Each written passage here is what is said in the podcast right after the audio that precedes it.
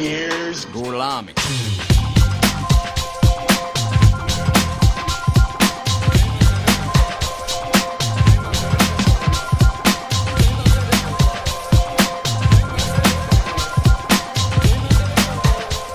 Hey guys, and welcome back to Who Watches the Watchers.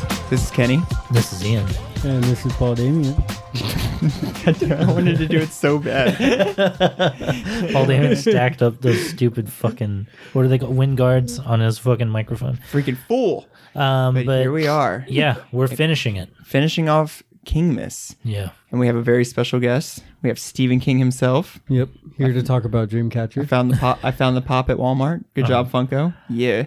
Product placed perfectly in front of me to get a sale. So we got old Steven here to hang out with us for his final episode. Man, we did a whole month for you, bud. I hope you'd enjoyed it. Steven, do you do you have anything you want to say? Good job. Great job.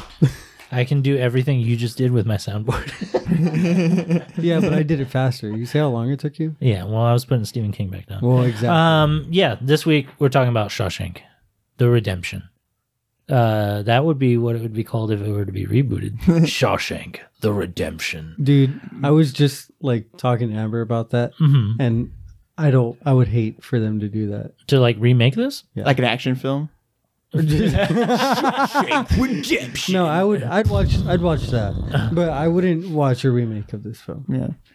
Based on Um, the novella Rita Hayworth Yes. and the Shawshank Redemption. So I'm, I think I don't even think it's the. I think it's just Rita, Rita Hayworth, and, Shawshank, Redemption. You're right. Interesting. Um, but yeah, I did listen to the audiobook. of You it. did. Yeah. I did not. I thought about it and then I just didn't do it this week. Oh, so we okay. trade we seem to trade off in that Yeah. mentality. How was Um, it? Yeah. it was fine. It was it was this, but just a little bit different. I think what I want to do is I want to talk about the differences at the end of Mm-hmm. Yeah, no, that's Okay. fine. Because Yeah. I want to talk about this because boy howdy, hold your load. Boy, howdy. Oh, you're gonna make me you're right, gonna make it. me you're gonna make me edge over here. Yeah, exactly. I'm not gonna be able to bust this load. All right, fine. You fine. guys need to chill the fuck out. you need to chill the fuck out. This is uh, Frank Darabont's big, big, big, uh, most known, big bombastic. It's not even bombastic. It's just a a It's- big. It's as classic as a classic can get. You know, ne- it's sta- next to Casablanca. You know what I mean? Yeah. But you know, like you said, IMDb number one. So Yeah. I mean, that's And I think a- that's that's most consistently highly rated amongst the millions that have rated Right. it. absolutely. And I Because mean, like there could be like a student project that gets five stars, and that would be technically the highest rated, but it only one person yeah, rated. it's both Right. masses and uh, the level of yeah rating that they've given it. So I mean, that's that's a that's a big trophy to hold, you know, or a big place to hold. So I had, I think we all kind of had high expectations for this movie in a sense of like, um, you know, even coming off of Green Mile being the start of all of this and being Right, a Frank right. Darabont movie and being so amazing as it was. I was like, God, it's got, it's gonna beat Green Mile, you know. So Yeah. and I mean, I really did love this that movie. load. I'm just. What? I did really love this movie. I mean, we usually start off on the top, you know, and I will just say that there was I re- there was plenty about this movie I absolutely enjoyed and thought was fantastic. Does it deserve that space? I know we'll one get point there. higher. Yeah. We'll talk about it. Um, this every time I visit this movie on my IMDb Mm-hmm. app, it asks me to rate it. Almost like, hey, hey, you want to consistently? It's like it's trying to keep its position. Yeah, it's fighting. Did you watch it now? Did you Yeah. finally watch it? It was like, have you watched The Shawshank Redemption? And it's just like, I can't click away. It has the big, like, empty f- 10 stars there. It's like, you want to rate it? It's just the warden standing in front of you, just I have to close the app in order to fucking keep browsing. It's like okay, but watch it and come back. Yeah. yeah. Um, let's let's talk about it. they This care. is- this they is- care more about you rating this movie than their own app. IMDb. I believe that wholeheartedly. um, uh, Frank Darabont, uh, starring Tim Robbins, Morgan Freeman, uh, William Sadler comes back. Well, this is his like first journey with Mm-hmm. Frank Darabont in his consistent three film uh, reach. Relationship. I don't know if Brian Libby was also in the Green Mile. He might have been, but he's also in the Mist. Uh, they're the bottom names because I, Oh, I okay. I added was for- Brian Libby, who plays Floyd, and Jeffrey DeMunn, who plays the DA that convicts Andy. Right. Um, they're in well, at least Brian Libby is in the Mist. Uh, Jeffrey DeMunn's in the Mist. Jeffrey DeMunn is also in the Green Mile. So it's it's almost like a secret trilogy, Yeah. a secret Frank Darabont DeMunn trilogy, and William Sadler And Stephen they- King. and Stephen King, where they all three are in this this weird like Relationship together. Yeah. Um, there is this is also a prison movie, like The Green Mile. Much Green- different prison movie. And that's what I wanted to kind of even talk on if we want to get into that, which is it's so interesting to me that Stephen King obviously had these two super opposing ideas that he wanted to play with, which is spending the last the rest of your life in prison, but one of them being in de- on death row and one of them being a l- double life sentence, which is like what is that? You know what I mean? Yeah. What is two back to back life Well- sentences? That's I know, but it's silly. You know when you Yeah. hear it out loud, it's like what does that really mean? You just why can't you just say it once and that mean what it sounds like? Yeah. Um, but that's they're obviously ideas that he had thought a it's lot a, on, it's a and power rating, the Yeah. double life sentence. um, and I think this one makes a lot more sense that it wouldn't have any of the more mystical elements we would get in a Stephen King story present in it, because you know where being on death row is something more I, I don't know mentally symbolic. I feel like the the ideology of living your life inside of a confined space is such a more you know long-term thing to have to play out and you Right. can't you couldn't have some crazy element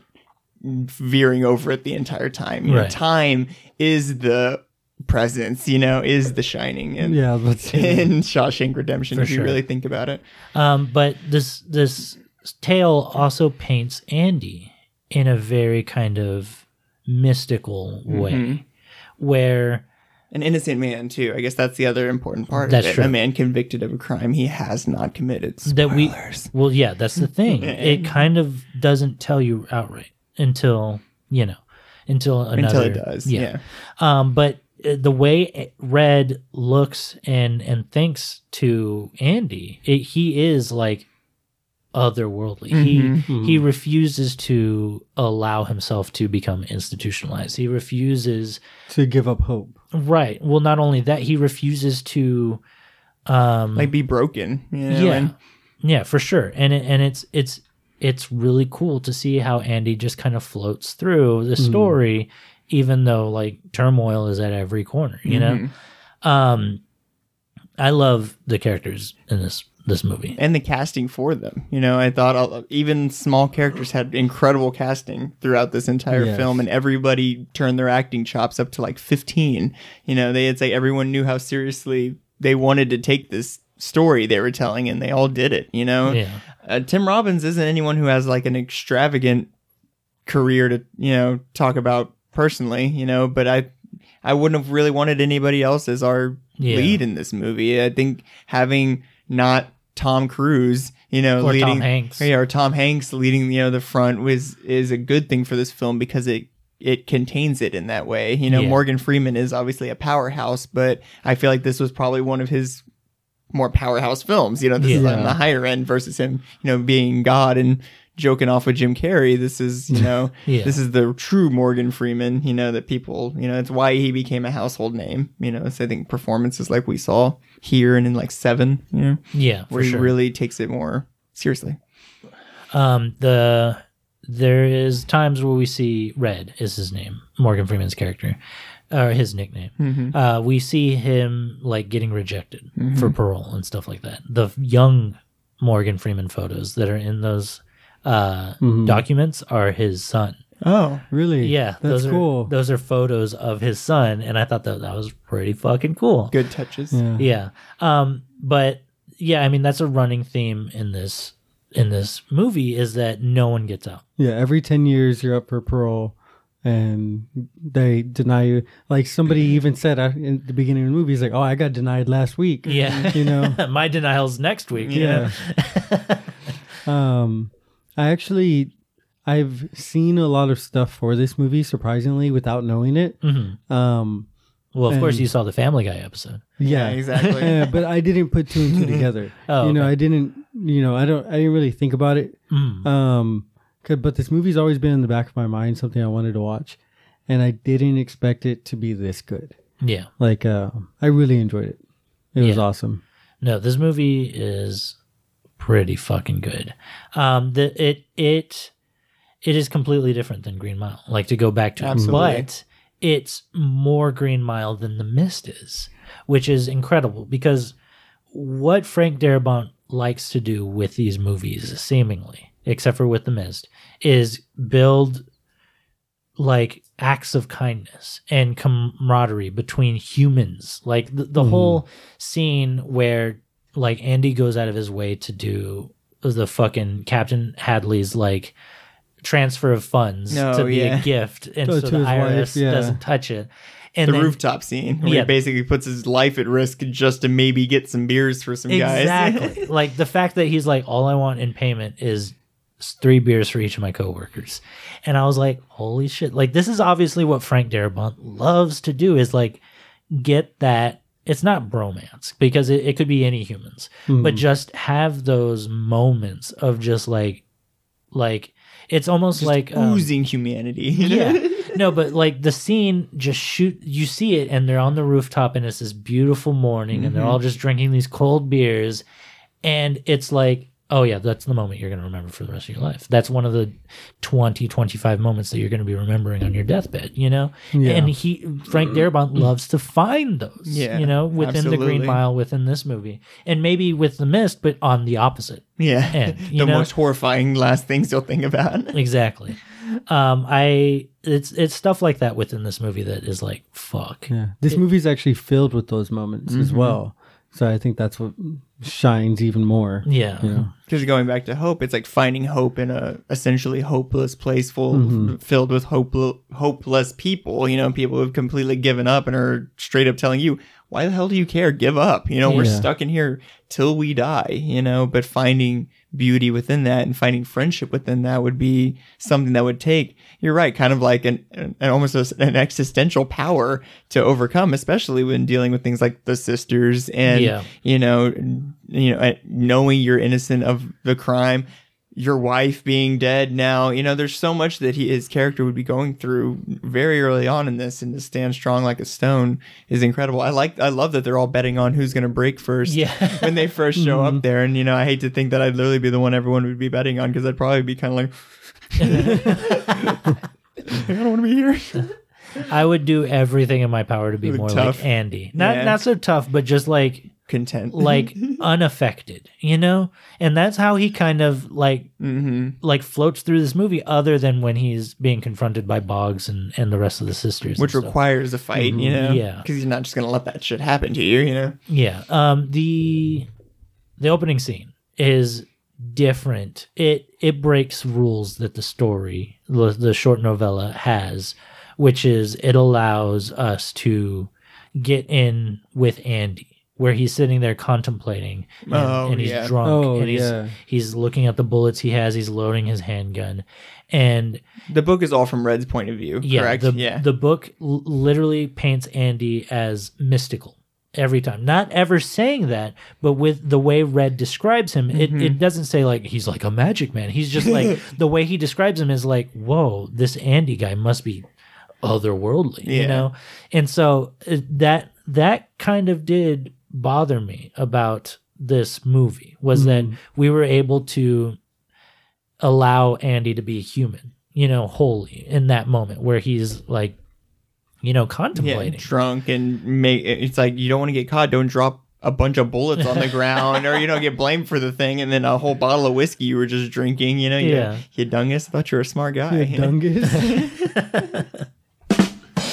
Uh, but a- after that scene, we see him like being on. He's on trial, mm-hmm. and it always goes back to that idea of like, how would an innocent man talk, like when he's being, you know, Mm. uh, Without trying to sound blatantly guilty, innocent. You know, we're like, I didn't do it. You know, Well, that's the thing. So, like a lot of psychiat or like a lot of psych doctors Mm-hmm. look at that and they're like, a lot of the time, that's because they are innocent. Yeah. Like they are Oh, really? so desperate to convey it that they're crying, they're freaking out. They're like, how could this possibly be happening? You know, and it's almost always the opposite whenever someone's calm and cool, collected, where it's like, I don't know, man. that's the Like you tell sociopath. me. Yeah. who And- just doesn't even care. Yeah. Exactly. And so it's it's crazy to think about that because you're like how how because Andy's obviously innocent and you when you're going into something like this imagine Mm-hmm. you being convicted for something like this you would want to act like Andy you would want to be like hey I I wish you guys found the like gun rational yeah. because then it would not convict you. I see actually- that all the rounds are still in the gun. I know? love that exchange of dialogue where he's like, "Isn't it quite convenient? The gun hasn't showed up." And he's like, "No, I want to be found innocent, so Yeah. it's pretty inconvenient the gun isn't around right now." And so, like, you want to believe that that's how you would want to act on Right. the stand. But Mm-hmm. Calm if and you rational. if you are truly innocent, you are going to be a little bit unhinged, where you're like, you gotta fucking listen to me, you know? Like, I I didn't do it. Mm-hmm. I was no, eating a burrito in my apartment. you can still find it in the trash can, you know? Like, Carbon dated. Carbon dated I never finish a meal. it's in there? God damn it. Uh, but yeah, no, I mean it's it's it's it's interesting to see this man Andy, where it's almost like, what what is it with him? Mm-hmm. You know, um, No, they do a good job of making you unsure. You know, I I, Yeah. I always believed he didn't do it. You know what I mean from the instant, but it they do a fantastic job of making it not totally obvious and honestly giving him a motive that would make it in a drunken stupor a practical or rational thing that would probably happen, especially in the time that Yeah. this is going on. You know what I mean? So shit like that would happen all the time. I didn't realize there was golf pros in the 40s. Like who the fuck is Yeah. A pro have been. golfer in the 40s? You know? golf is like so fucking old. There had to have been. But dang, World War freaking two just ended, and there's guys out here playing golf. What the hell? I know. Yeah, right? I mean, World War II saved the American economy, so I can imagine they there Oh, would be yeah. people playing golf. that's when it's in the height of its uh, uh rich people just loving golf. Yeah. Um, wait, can you guys imagine playing golf? I would love to play golf. I actually, really do enjoy playing golf. I'm not good at it, but I I enjoy it. It's it's nice. yeah, We can go top golf. If you Let's want. do top golf. I can't do it right now because my wrist is messed up. But let's go we play should do top it golf. for an episode. we should top golf, but insist on being at the bottom. we should Feel like get we're those- bottom golfers. We We can get um clip mics Oh, on our shirt. Imagine if we really tried to record a podcast doing golf. Top There golf. probably wouldn't be that bad. we'd have to do three. I just indi- coughed on your bottle. We'd have to do three individual audios and clip them together, right? yeah, Yeah. for sure. Um, that's that's a funny idea. I would love to do that, even It if would it's just be a like lot a, more work. fifteen minute like segment in an episode or something. Like ah, I suck. yeah. Four. Um, Four, five. but yeah, uh, d- it. I don't remember. Like what? What did I guess Andy do to drive his wife away? Do we ever get that? Um, She was he was just- unattentive. Yeah. Oh, okay. He so, was just the unattended or the kind of I don't want to say cold person that he was, but almost like probably indifferent person that we see throughout this movie who just Yeah. kind of like takes life as it is and maybe never really shows intense emotions or even any kind of passion. yeah, or, yeah, mm. isn't, sticks like, to himself a lot. Yeah, not intense about anything, you know. you know this while watching this movie and the fact that it came out in 1994 i was like damn what if there was a fantastic four movie from 1994 and i was like andy dufresne tim robbins would have been a perfect reed richards Fantastic 1994. yeah and uh, i was thinking i was like john goodman would have been a great ben grimm Oh, and then i was like Damn. Will Smith as the Human Torch. I was like, I was like really getting into it. I was like, huh. The only thing is, you look up like, oh, best actors from 1994, and it's all men. I couldn't find any really good Meryl women. Streep is Well, that's the thing. yeah. Like, would Meryl Streep be? I guess the age in 1994. Uh-huh, Yeah, absolutely. I guess so. I just I feel like Meryl Streep is so. She was considering prestigious. she was considering Ridley, you know, in the Alien movies in the Oh. '80s, so she'd have been maybe a little aged out, but not too. No, no, she'd been about about right. Yeah. For for Tim she could have played the younger role. Yeah. Yeah, I mean either way I was like, huh. I was I was trying to about it. scheme it. up in my head. I think I was like Frank s- Darabont directs.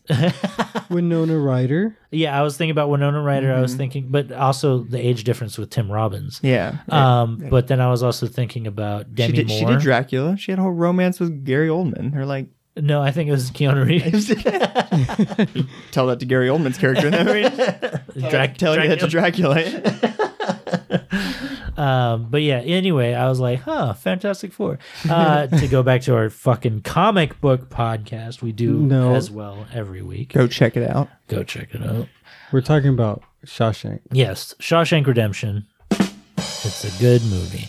Uh, no, I mean, talk. Let's let's talk about some of you guys' favorite parts. What what? Someone bring something up. All right. Well, if we want to talk favorite parts, then we'll just talk about uh, the part that fucked me up the most, which is the whole Brooks Hadley. Oh my God. part. You know what I mean? Yeah. And and let's, talking let's build on up Brooks as a character. because you talked on nobody getting out, and that's Yeah. unfortunately not the reality of Shawshank Prison, and it's the Well- fact that they wait till you're useless before Yeah. they let you out. And so I loved Brooks from the moment we were introduced to him, and the fact Yeah. that he had the little tiny, we you know we get to meet him Yeah. right at the gate. And has, Jake? Yeah, Jake, the little bird in The his crow. pocket. It was a crow, Yeah, and then as soon as we see the full grown crow pop up, and he's like, ah, and he's like, oh hey Jake, I was like, oh that's a little bird that was Yeah. in his pocket.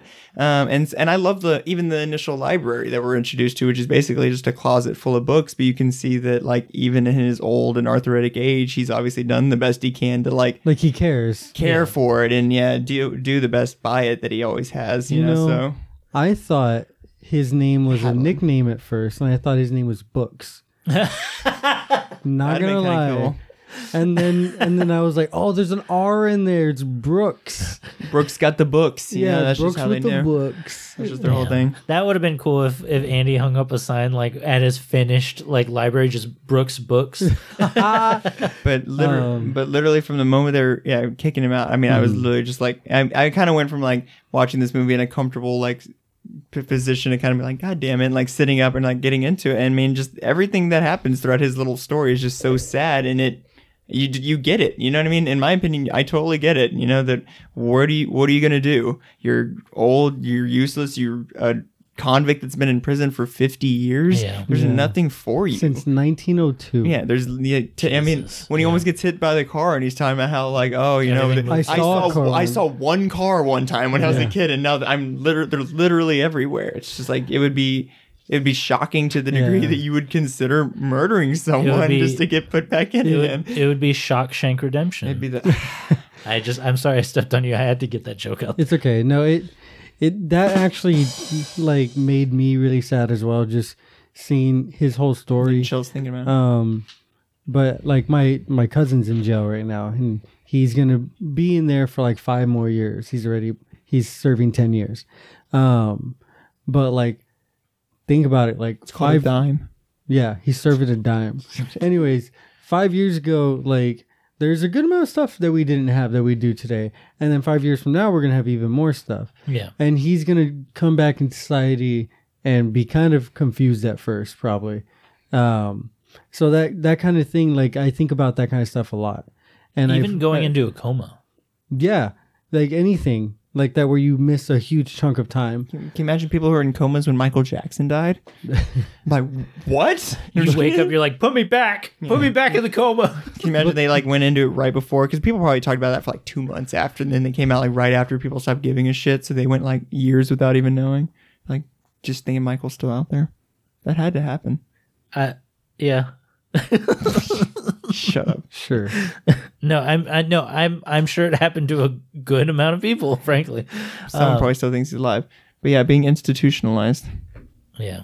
Yeah. No, but the fact of yeah, coming back out of prison, fucking fifty years later, is uh, in, unbelievable, and like having to regain like a a foothold in society, that's unbelievable, and Oh. and it happens. That was another thing that I was gonna say. Like, um, it, it's also a huge bummer because a lot of these people need help more than they need punishment, Yeah, and there's there's not really any like anything set up to really help them. You know? no, yeah, And and especially in you know the '60s and things like Yeah, when exactly. you know, this character would have been like, we're, we're seeing him getting out, you know, Yeah. and even at his age, you know, that's the the other whole half of it is that he's so old, you know, that like the one job they can kind of get him, he can't even really do right because he's got such bad arthritis. And I fucking hated that manager. You know, it's like why would you be a dick to like an old man who obviously is like trying his hardest? You know, Yeah.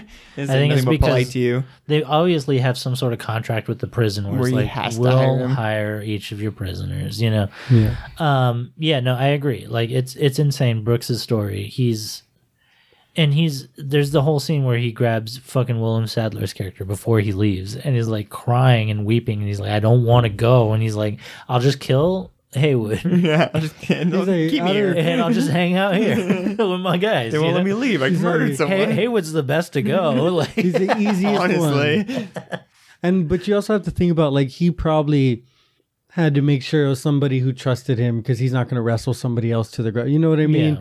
He had to be close enough He had to to, be- grab them because he's you know weak what I mean? and old, and Exactly. So he's he got the arthritis knife. yeah mm-hmm. the arthritis knife. Um, but yeah, he goes back into society, and we we learn about his whole story through a note that he's mm-hmm. written back mm-hmm. to his friends in Shawshank. which is why would you do that? It's so mean. I mean, it's I know, fair. it's a very like, nice that's the note. people, that's the a very people that you note, would yeah. want to That's know that that's you basically gone. his only family. That's Mm-hmm. he doesn't have anybody else. So Yeah. I'll see y'all on the other side. You know, it's like, don't tell him you killed yourself, you jerk. They probably would never even find out. and so he carves his name up into the the the roof. The I thought that was pretty hilarious. the rafters. Brooks was here. Brooks was there. Brooks. Brooks. I said Brooks. and then uh, he hung himself. Uh, the part I watched this with Ashley, and the part that made her cry, and then in turn made me cry, was definitely that scene. Mm-hmm. But it was when he was feeding the birds, and he was like, "I just keep hoping Jake's gonna pop his head back. Pop back." his head back. Dude, everything. but he doesn't. As soon as he like got out of the prison, Yeah. to the point where he hung himself, I was like in tears. Yeah, it's TBH. Just his whole monologue, everything, the whole the whole letter made me cry. And Yeah. it, and I may I mean for me it's like this movie came out in 1994 and look at the horrible light it paints on our you know how we institutionalize people and then look where we are yeah. 2021 still doing it number one movie on IMDb point doesn't get put across very well does it Almost thirty years later. Uh, let's take a quick break, and when we come back, we'll finish talking about uh, the Shawshank Redemption. All right you all ready to get your game on go play Hey guys, welcome back to uh, our episode on Shawshank Redemption. Um, let's let's get into it. Let's talk about these characters. Let's talk about everything that goes on. There's so much there's numerous scenes that are just fucking dope. Let's talk about Boggs and the sisters and how they just love raping and they want Andy. Boggs especially wants Yeah. Andy as his I mean he's like the best looking dude in Shawshank so I mean I don't blame him you know when I saw Boggs' face, I was like, that looks like a man that loves to fuck. like straight up. I was like, yeah, no, I agree. You're right. Watch out for this guy. Yeah, yeah, that guy will fuck whatever he can yeah, for sure. That's And- terrifying. for sure. And um, Andy has to fight them off for like what two years or something? Was or was it more less than that? Was they it, said about two years. Uh, he yeah, said that if it was two the years. first two years of his life, or the first two years of his being in there. Because it was forty-seven to forty-nine, right? I think. I think so. Forty-seven is when he went in. I Okay. do know that for the fact that that's the year he goes. and Red had the- already been there for ten years. Mhm. I think Twenty. He had already been there for twenty. We see him at his twenty-year reunion. Yeah. Yeah. Right. Or yeah, the twenty year Reunion. that too. Everyone's there. Brooks is there. Yeah. Oh.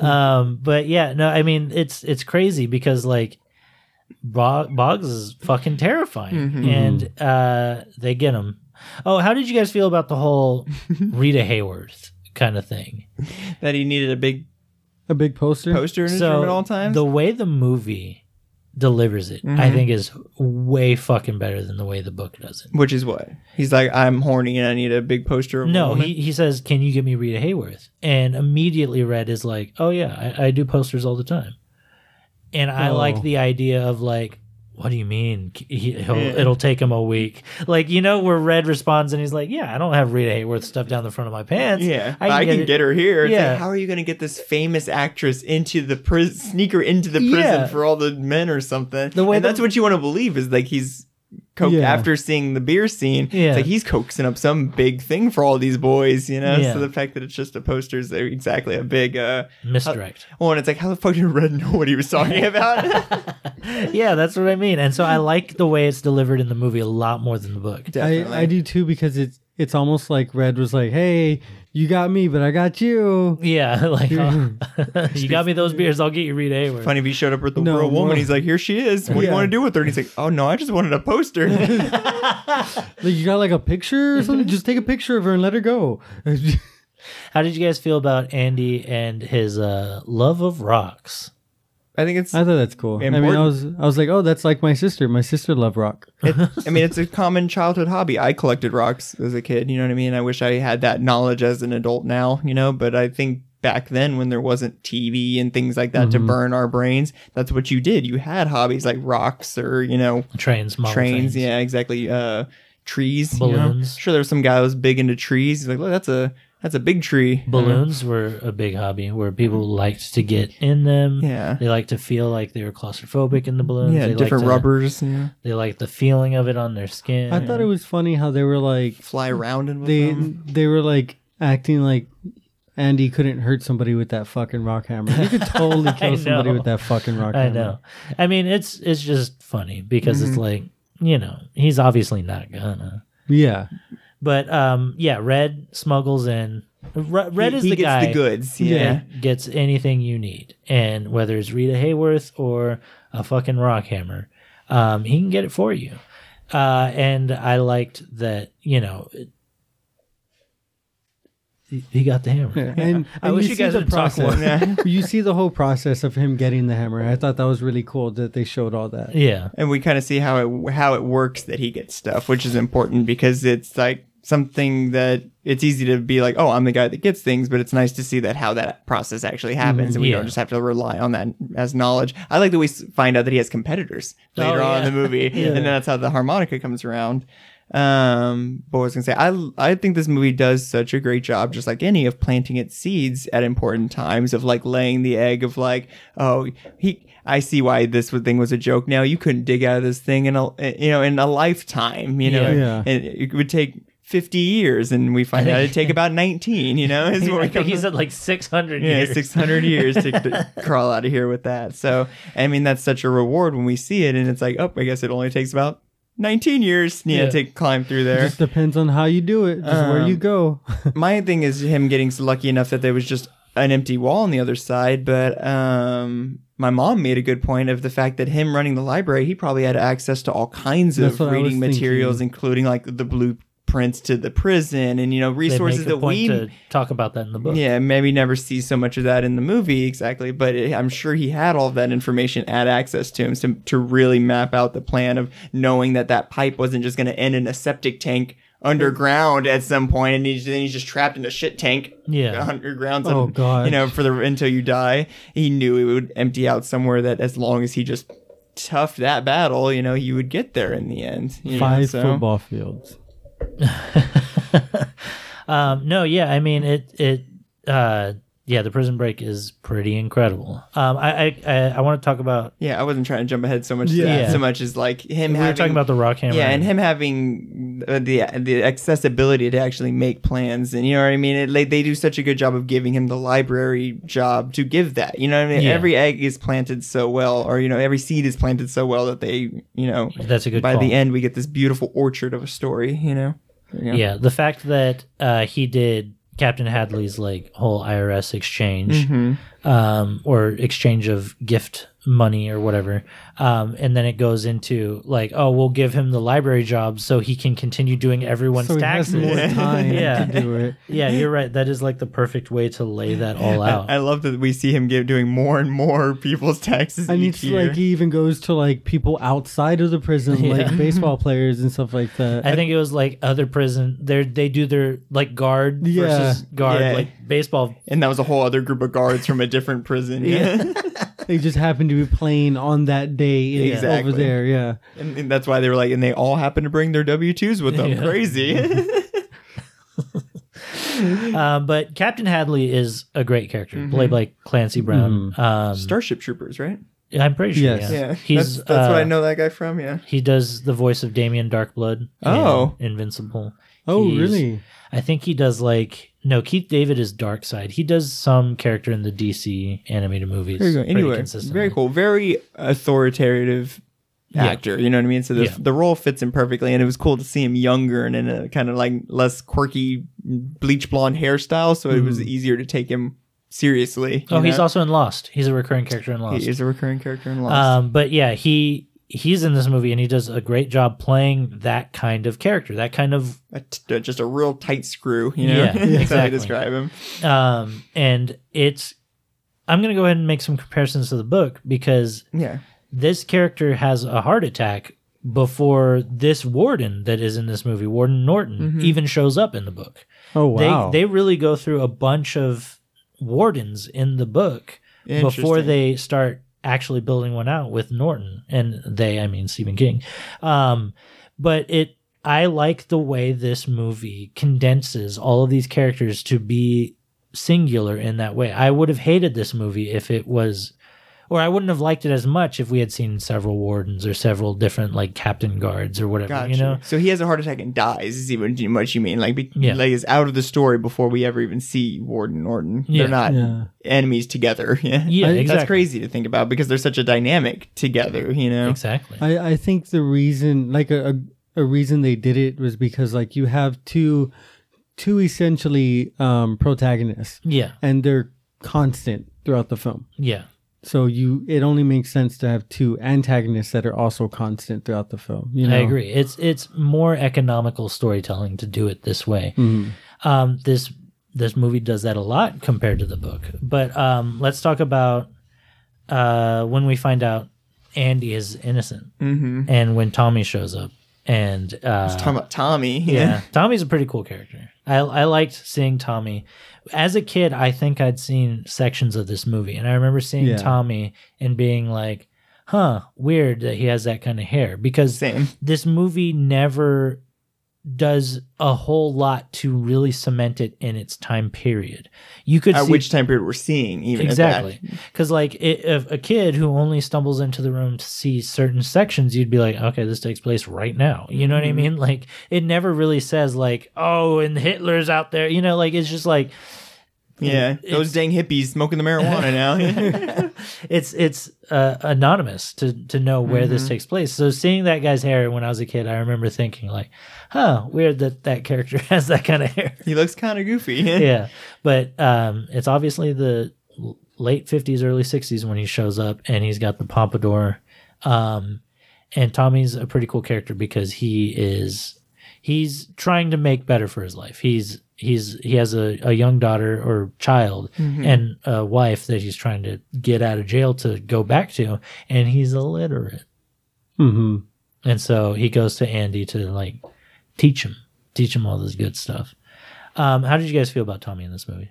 I don't know if I so much love the character so much as the device he was Hmm. in the story for Andy. You know what I mean? Like I was fine with the character just being like the kind of tough, you know, like greaser guy that he kind of was, but I really thought he was such an important piece to have that would like push Andy over that edge that we needed because he needed that. We've seen that the only thing he truly kind of gets emotional over is people, you know, and, Yeah. and others. And so that's truly the way to like kind of break him down. So I love that they built that relationship so well and that he is the one that has the information of like, oh, bro, I know for a fact you didn't fucking do the shit you're being blamed for, you know? Yeah, we Uh, learn about Blatch, Elmo Blatch, Yeah. who was one of Tommy's like. What a nonsense name. I literally laughed when they he said that. I have this guy named Blatch, Elmo Blatch. Yeah. Yeah, I mean, um, it's a very Stephen King name. Yeah, Yeah. But I actually really uh, liked Tommy's character. Yeah, I did too. well. I was Um, shocked at his outcome in this movie. Yeah, I was like, I did not expect any of this. He had he only had two years. I had for some reason I knew he wasn't making it out of Shawshank. Yeah. because y'all said it, no one, no, or I would say no one young makes it out of Shawshank. You know, you don't make it ever make it out healthy and alive. And I was uh, the reason I felt for Tommy so much though was because like I have friends that are illiterate and stuff, and it's tough because like I I've also tried to teach some some of them like how to read, Uh-huh. and they give up so quickly because they get frustrated. And once you get older, you know it's harder to learn to read, and the human brain's not even wired to read. Yeah, like you no. have to be you have to be taught to read. Yeah, that's that. I can imagine now, like if I were to learn how to read, it would take me fucking forever. hmm Yeah. I, You probably reading- wouldn't learn because we wouldn't have the patience to try. But a lot of those people who are illiterate, they find ways to get by. They find little shortcuts here and there to kind of read, you know? Yeah, to kind And- of understand. Yeah, and so like I mean, doing crimes and stuff was probably just one of Tommy's ways to get around his situation, you yeah, know. where he didn't have to get a job or anything like that. Exactly. Yeah, that makes sense. I mean, it Tommy's character is is a device, and Mm-hmm. it is to push Andy forward, but it is also like a good representation of of a kid in jail, especially a hard ass jail like Shawshank. Mm-hmm. You know, A kid kind of just in the in the wrong place and in life and like Yeah, thank God Boggs wasn't around for Tommy. You know what I mean? Him like, I got my new boy. You're done, Andy. Put you on a shelf. um, but yeah, Tommy. Tommy tells Andy all about how Blatch basically confessed to Mm-hmm. to what Andy was convicted of, and to and- a, an incredible T. Yeah. And Andy does something extremely uncharacteristic, which is go to the warden and spill all his guts. And a- as he was saying all this shit, I knew he was digging himself deeper and deeper into the warden, where it's like, you're just giving the warden more of a reason to never let you go, you know? And it's crazy because, like, he was like, "I promise I won't tell anybody about what I've done for you." here." Yeah. and it's like, "Motherfucker, that's he probably didn't even come across his mind until you just said it." Yeah, it's By like the mental way- backpedaling. I love the fact that the thing that really set the warden off mm-hmm. was that Andy called him obtuse. Yeah. And he's like, No, I'm acute. All right, look at me. I'm not up to. He fucking hated it. But it. I think it even goes back to you saying like the screaming it, the the innocent screaming man. You know, it's one of Mm. those things. He at this point has seen the human side of Yeah. the warden and knows that he can be a perfectly rational man who sees reason and knows, you know, and has you know a brain in his head. So the fact that he's blatantly being so eh, un so unempathetic to the fact that Andy is also blatantly a human just trying to live their one life they get. Mm-hmm. And it's like, no, you're my tool to be used. As, you're my perpetual accountant now. Yeah. Mm-hmm. You to me, you're a computer program, even though I don't know what a computer or a program is yet because it's like 1940. Um, yeah. but, yeah, just seeing that him as something significantly less than human. I mean, for a white guy at that time would have been mind blowing. It's like, what are you talking about? Yeah. we're equals here, you know. And Yeah. so I told, I get him coming on so strong, but you're absolutely right. It's like after, like, why bring up, you know, The fact that potentially incriminating him? Yeah, yeah so uh, something we failed to mention like for those who haven't seen the movie that are still listening to this episode um andy is doing all kinds of like legal well uh loopholes Mm-hmm. in order to buff up i guess his funds they're getting ta- they're getting tax funding to the prison uh-huh. and they're finding ways to like pretend like there's more men they need paid for there's more equipment they need than they actually need to he's just basically being like we needed this much stuff we needed this many men to be paid for when it's like half that so then they're just banking all of that extra pay and Mm. stuff Yeah, it, they're embezzling money. Yeah. exactly Is, is what they're doing. which is Yeah. the yeah and it's a legal term. Yeah. what is the name that he uses as the uh, It's like John something. no, No. I Is think that what it's you're talking about? sam i think it's sam too here i'll look it up Oh, really quick I have no idea. uh, Uh, what is but- his real name andy dufresne's fake name um because yeah he Like the person he created, yeah he creates a a uh, a fall guy basically an alias, essentially. that would- randall stevens We're, Is it we're all Randall wrong. Steven? I know Steven sounds Use the right fake for sure. identity of Randall Yeah. Stevens. Okay, cool. That makes more sense. um, but he he makes this name up to be the fall guy and also to launder the money, Mm-hmm. where he's spending it and then it's being spent back to him in a way that comes back where it's like, oh no, Randall Stevens spent that money and it's Yeah. gone, you know, um, which is always an interesting thing to do. Uh, or say, or even talk about, because I can't even begin to understand the legal, like how you would even hide uh, laundering Like money. launder money. well, I yeah. can imagine that back then it was much easier. Oh, yeah, true. also true. No But- computers, no programs, like you were saying. It was uh, like you were saying. Yeah, the Dark Ages. You know, there's But I mean, knights and dragons running around. Yeah, because I can't. I don't think it would be as easy as just being like, "Oh, we had thirty extra clients today." Yeah, it's like, how does a prison have that much income? You know, Mm-hmm. how do you? Well, they were doing yeah, like making uh, oh, that's well, right. making shit. Yeah, well, they were doing essentially slave labor. Mm-hmm. He would have the prisoners go and work. Inside Out or something Yeah. like yeah, that. the Inside Out his program. program. yeah, And so the the warden has the men going out doing where they do get paid, but like very low. But once again, that's where they're hiding the number of men and stuff. Exactly. and all the money is going directly to the prison rather than any of the inmates. So they don't have to pay each individual man; they just pay a lesser amount to one constitution or Exactly. one, one institution. Contractor. Yeah, essentially. exactly. At Um, this point. and and so yeah, that is a fucked up thing that I'm sure did happen. No, it still Yeah, it still definitely is happening. and you see you see other people other contractors that that man that's like look if i don't get this job my company's gonna go under Yeah. and he's like hey my wife baked you a pie what do you say and there's money in there Yeah. like him obviously bribing him I like love hey money give pies, me man. yeah, yeah that fucking money pie bro it was in an envelope, but just the way you said it, it sounded like you meant baked right into the cake, yeah, into the pie. Take that crust is a money pie. hundos, you know, like we got some 20s and 5s cut up in the middle yeah. the 10s are sp- sprinkled on top yeah. I'd say seriously, don't eat that. There's like six grand in there. You can still spend raspberry money. Yes, raspberry. Money. Those are just literally raspberries. Just here you go. yeah. yeah, the warden's a dick, yeah, Warden's a fucking dick. Um, but and he does a great job being a dick too. Who's the actor? Uh, Bob Gunton. Uh, Bob dipshit. Gunton. dude same thing. I mean everybody plays their part so well in this of being exactly either as good or shitty as they are kind of meant to be and i Yeah. really thought the warden hit the mark too of in that moment where andy's begging to him he's like nah bro you mean literally nothing to me and now i'm going to put you in the hole for an entire month which at this point in the movie had been well established. Is too long in the hole you know? Um it fuck it i was like yeah you know? Yeah. it's- Yeah, me too. I thought he did a great job of really coming on like as something that's like, fuck, why did you ever even try to fuck with this guy in the 1st place, you know? Yeah, but um, so the warden goes to Tommy. He's like, "If we're gonna move on this, you have to promise me that you're going to say exactly what you said, Like to Andy." testify. Yeah, testify correctly on under oath and everything. He's like, "Will you do that?" And he's like, "Yeah, of course." You know, and so Tommy gives himself away too. The and, naivete. Yep, and that's when We're like, he's trying to escape. They, That's that's when that's Hadley- essentially what they did. Yeah. Hadley shoots him three times, four times in the back, something like that. Um, Unnecessary number, I'm sure, yeah. you know?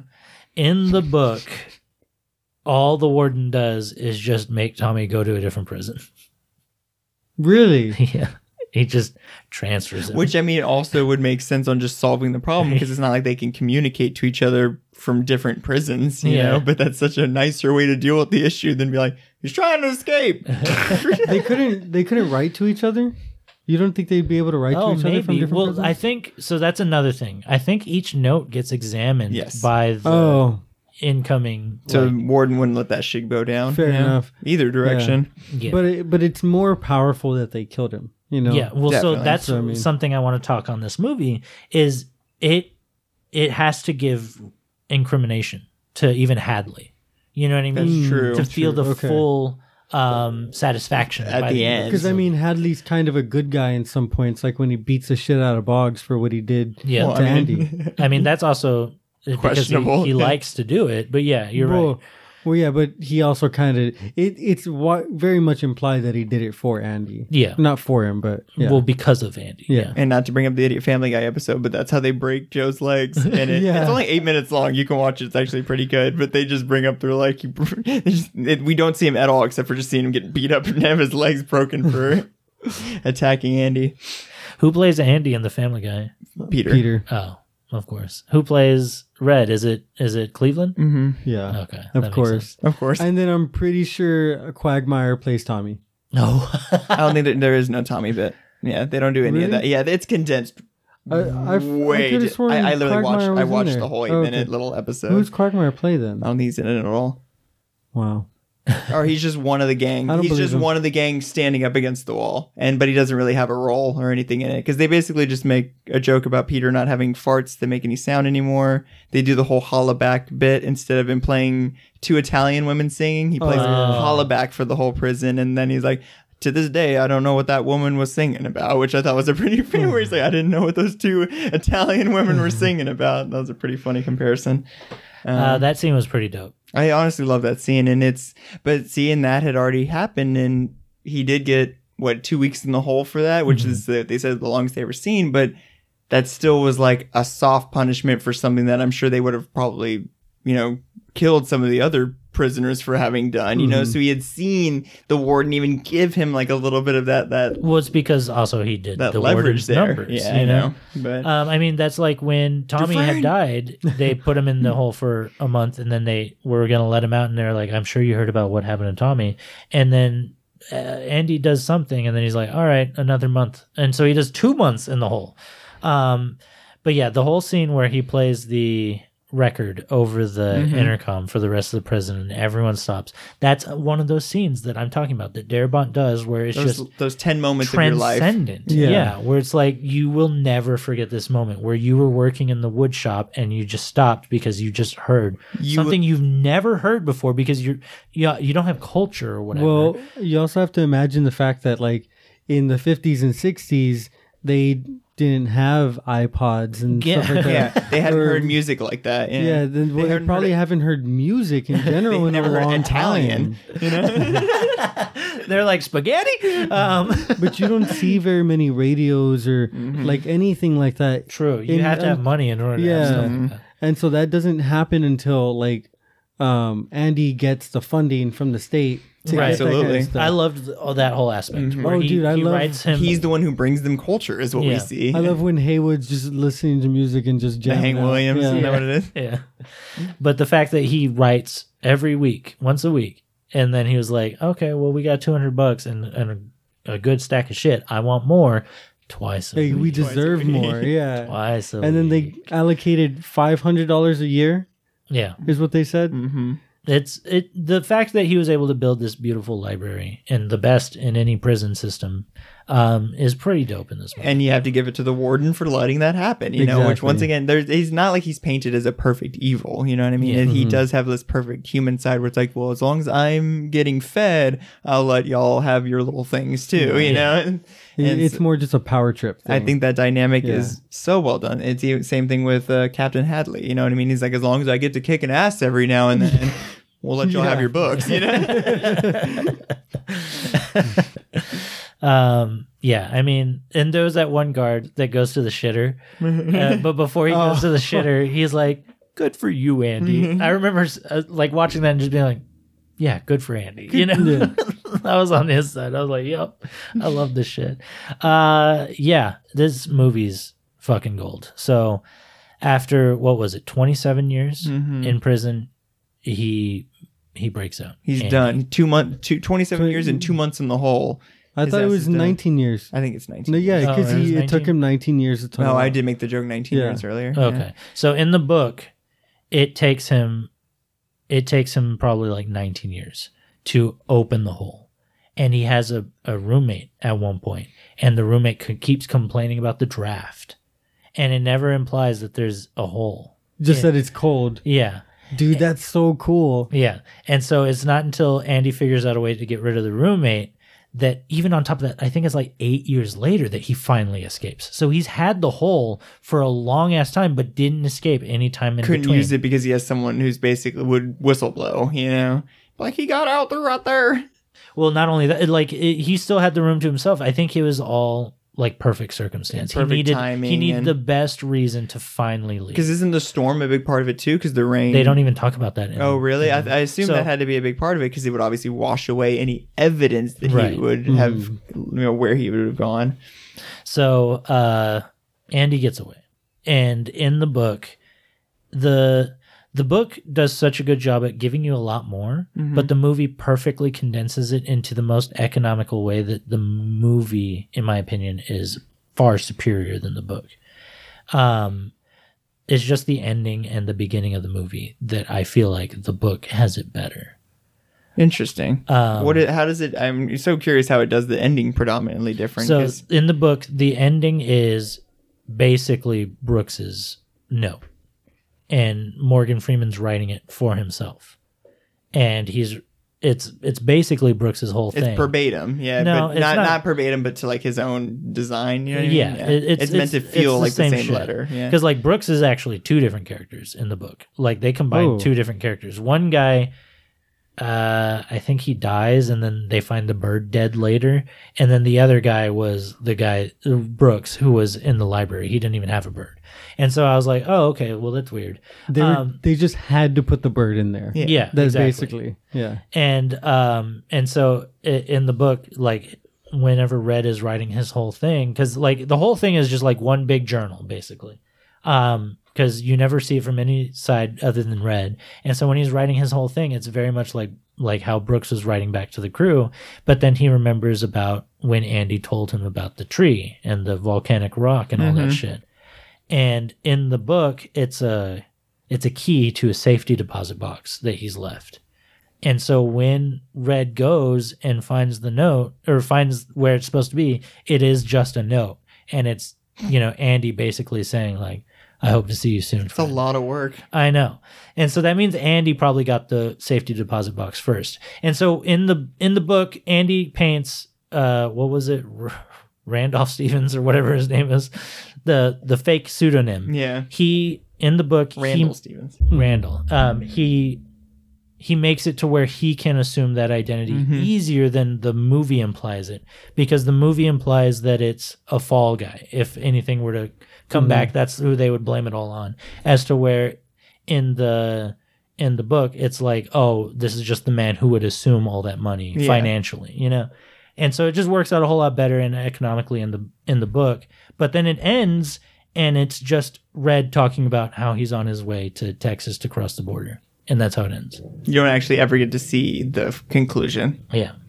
I like that idea more. Yeah, which I is was much hoping more it would Stephen end King. right there. Yeah. Yeah, I I was hoping it would end right there too in the movie. Whenever we, we saw two old men like in that beautiful oh, the last words he says in the book, it's so good. He's like, I hope the Pacific is as blue as I imagine. And then he says, I hope, and then that's just how it ends. And I was like, fuck, that's, That's so nice. fucking good. That's pretty cool. But yeah, the ending of this movie, Andy, of course, escapes in the storm. He slams the rock down against the septic pipe every time the lightning strikes, which I thought was fucking dope.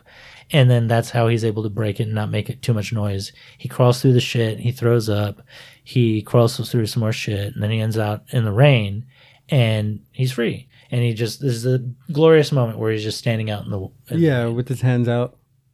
I love it. Um, and then you know we see Morgan Freeman do all the shit and go to Mexico and end up in at right by. And he's just working on a boat. Do you remember what the name of the place was? Zen, Zenta Zihuatanejo. Zihuatanejo. Zihuatanejo. Zihuatanejo.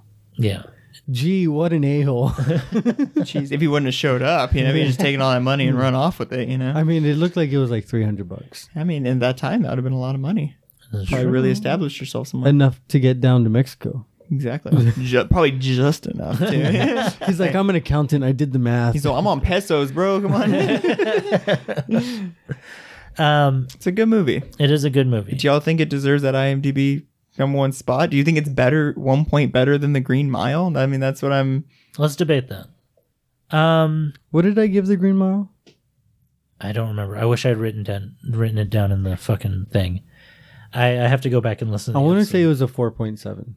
because we gave it both a 4.8 you and i um Yeah, I want to say I gave it a 4.7. i think the green mile can be looked at as a little goofy at times where i wouldn't say i i think tom hanks is a wonderful actor but he's he is also just tom hanks and sometimes when he speaks in that movie i'm like oh forrest gump hmm you know No, I understand, and then that's what was my point on Tim Robbins not being such a like heightened heightened face at this time. You know what I mean? The fact that he isn't someone that I can immediately be like, oh, this he's also in this, this, this, this, this, this, and this. You know, Yeah. helps this movie and having him as our front runner because he is Andy Dufresne. That Yeah. is who I see when I will look at Tim Robbins probably from here on. I'll be like, oh, it's Andy Dufresne. You know, Yeah, exactly. like what, what's Andy Dufresne's real name? You know, He was in uh, Andy War of the Worlds. Do you remember him in War of the Worlds? Is he the old man that's all crazy and Yeah. bunks are, who's with them? That's Yeah. Tim Robbins. Yeah. Oh man, that's sad. War of the Andy Is it Dufresne. sad? He does a good job. He does a great job, but he's like a sad character. He's also in Jacob's Ladder, which Never holy seen. shit, that fucking movie.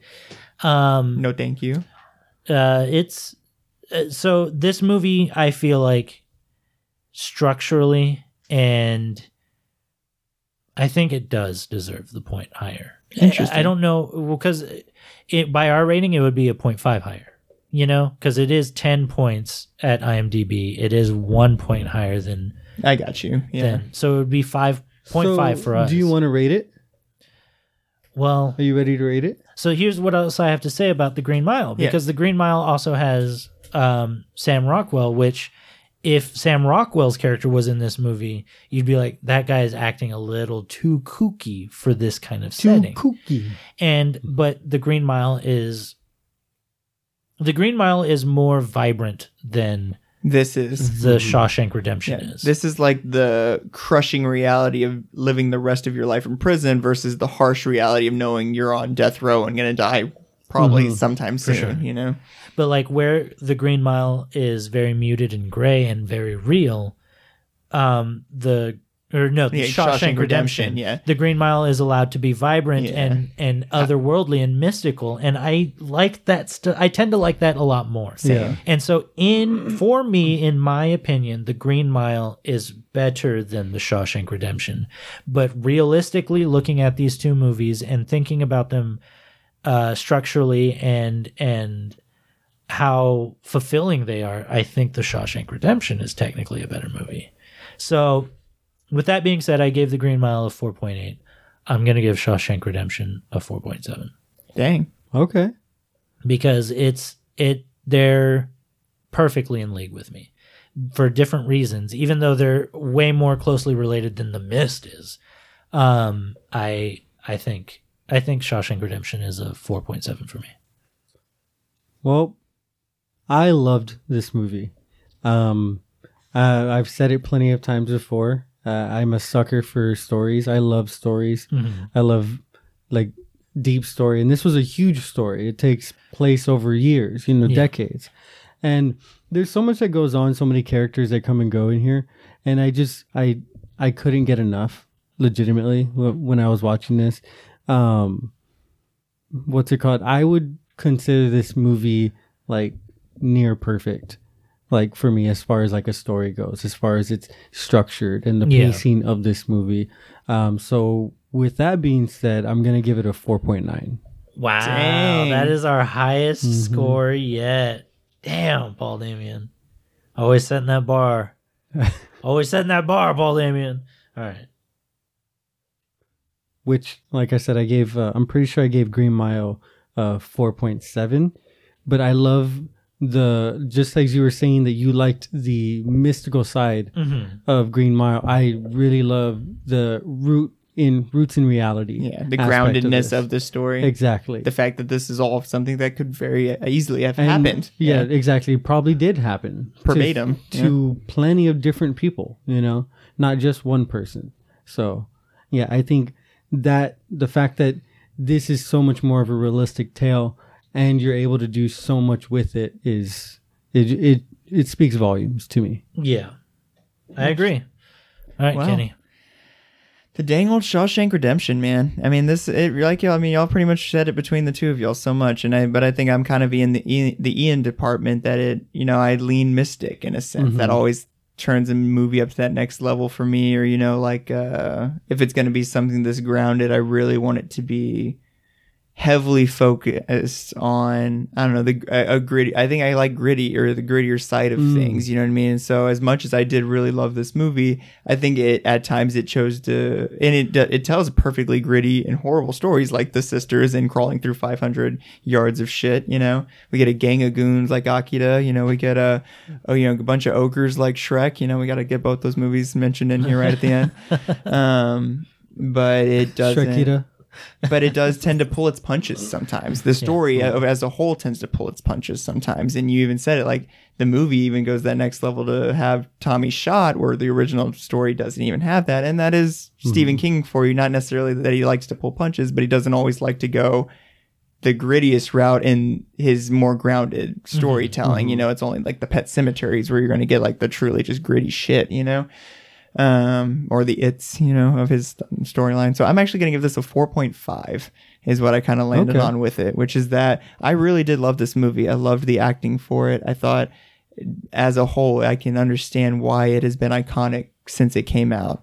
I don't know if I l- love it more than something like The Green Mile, and that might be sentimentality. So the fact that I've been mm-hmm. watching that movie my entire life and have just always in, loved the performances in it and enjoy coming back to it. But it even comes down to things like the score at times and you know like how it hits, mm. which was not bad in this movie, but doesn't quite land with me. I think than maybe some others I, did. I so think this score is maybe better than the Green Mile, in my opinion. Yeah, so- the score for this movie, the main theme is fucking. It's good. Yeah, that's not that's not my point at all. It's Oh. just there's uh, there yeah there's some beautiful music and iconic Mm-hmm. music that I didn't even you know I realized listening to it I was like oh I know this you know but there was just other times throughout it that I can't even na- name off the top of my head or right at the end of all this that it just didn't quite hit the mark I was hoping for. I guess is what I'd say. So, um, and there was even some sometimes I thought the storyline or the storytelling could have been condensed down just a little bit more than what we got. So, with all that being said, I still really loved it and think it deserves a grand score, which 4.5 still is, in spite of Yeah. y'all's ridiculously monster scores. You know, No, I mean, I I, think I would this, say appropriate monster scores. I think this movie is very much in league with um, the Green Mile, and it's Mm-hmm. it's incredible. Um, yeah. So We did it. that wraps up King Miss. high five, Steven. We that did it. wraps up King Miss.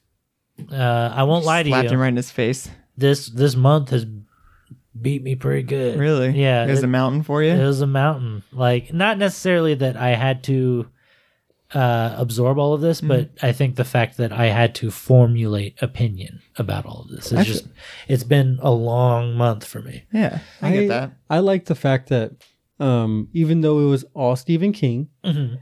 every story was extremely unique and different. Yeah. Yeah, Like for sure. widely different. Even though we watched two prison movies, like we talked about before, Uh-huh. widely different. Yeah.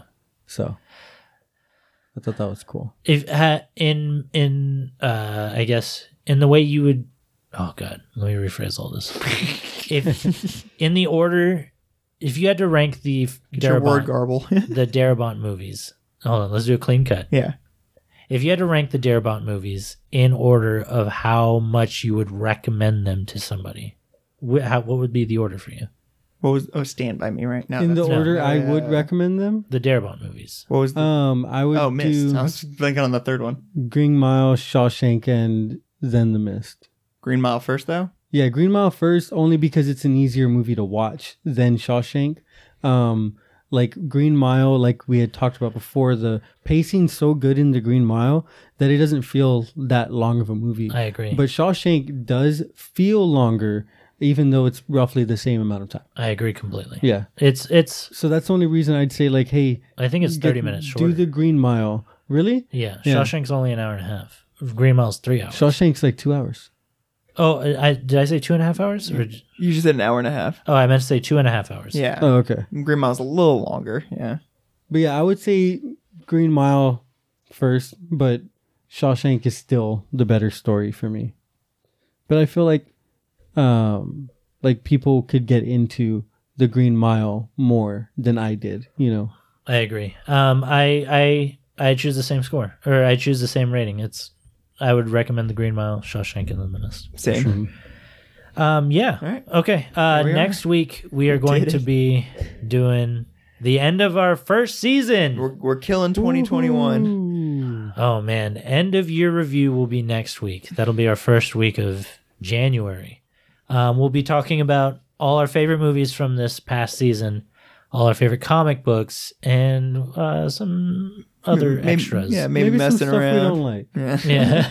Yeah. um, so come back for that. Um, uh, as always, follow us on Instagram. That's in our show notes below. Rate and review us on Apple Podcasts.